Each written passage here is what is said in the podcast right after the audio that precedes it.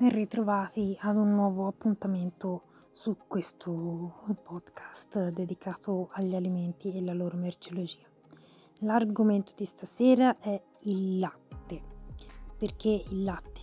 Perché nel potere nutrizionale del latte viene subito dopo le uova, cioè entrambi contengono glucidi, zuccheri, eh, proteine, grassi, vitamine e minerali quindi sono da considerarsi alimenti completi, cioè sostanzialmente prendere un bicchiere di latte quasi come fare un pasto completo.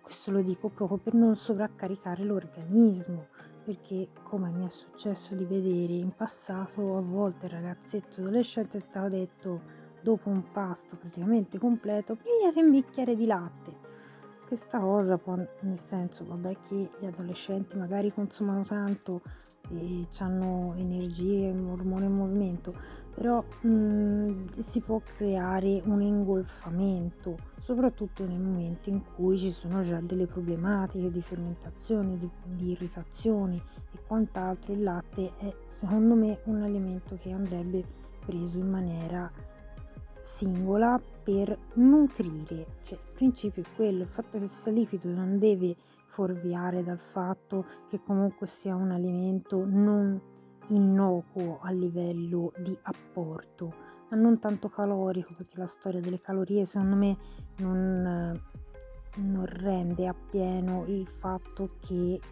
mm, non è che se le calorie sono uguali si digerisce tutti gli alimenti nello stesso modo, al contrario, quante più proteine ci sono più la digestione sarà lenta, quindi va valutato, questo è un dato da valutare. Secondario è il fatto che si aggiunga il latte ovviamente in una torta o altre cose, quelle sono cose da calcolare poi secondo le porzioni che si fa.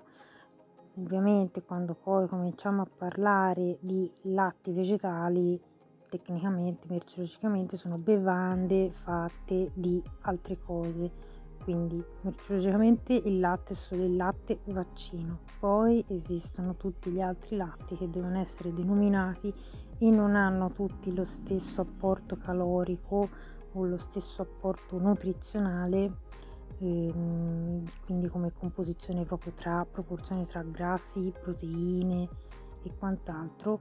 Quindi la, voi la scelta. Io mi trovo molto bene per questioni di transito con il latte d'avena, lo trovo veramente gradevole ed è dolce naturale. E però esistono tante altre possibilità a voi la scelta di valutare qual è la bevanda più adeguata a voi.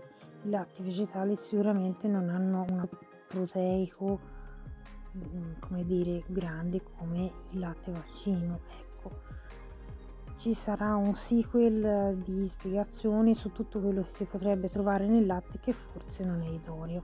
Alla prossima!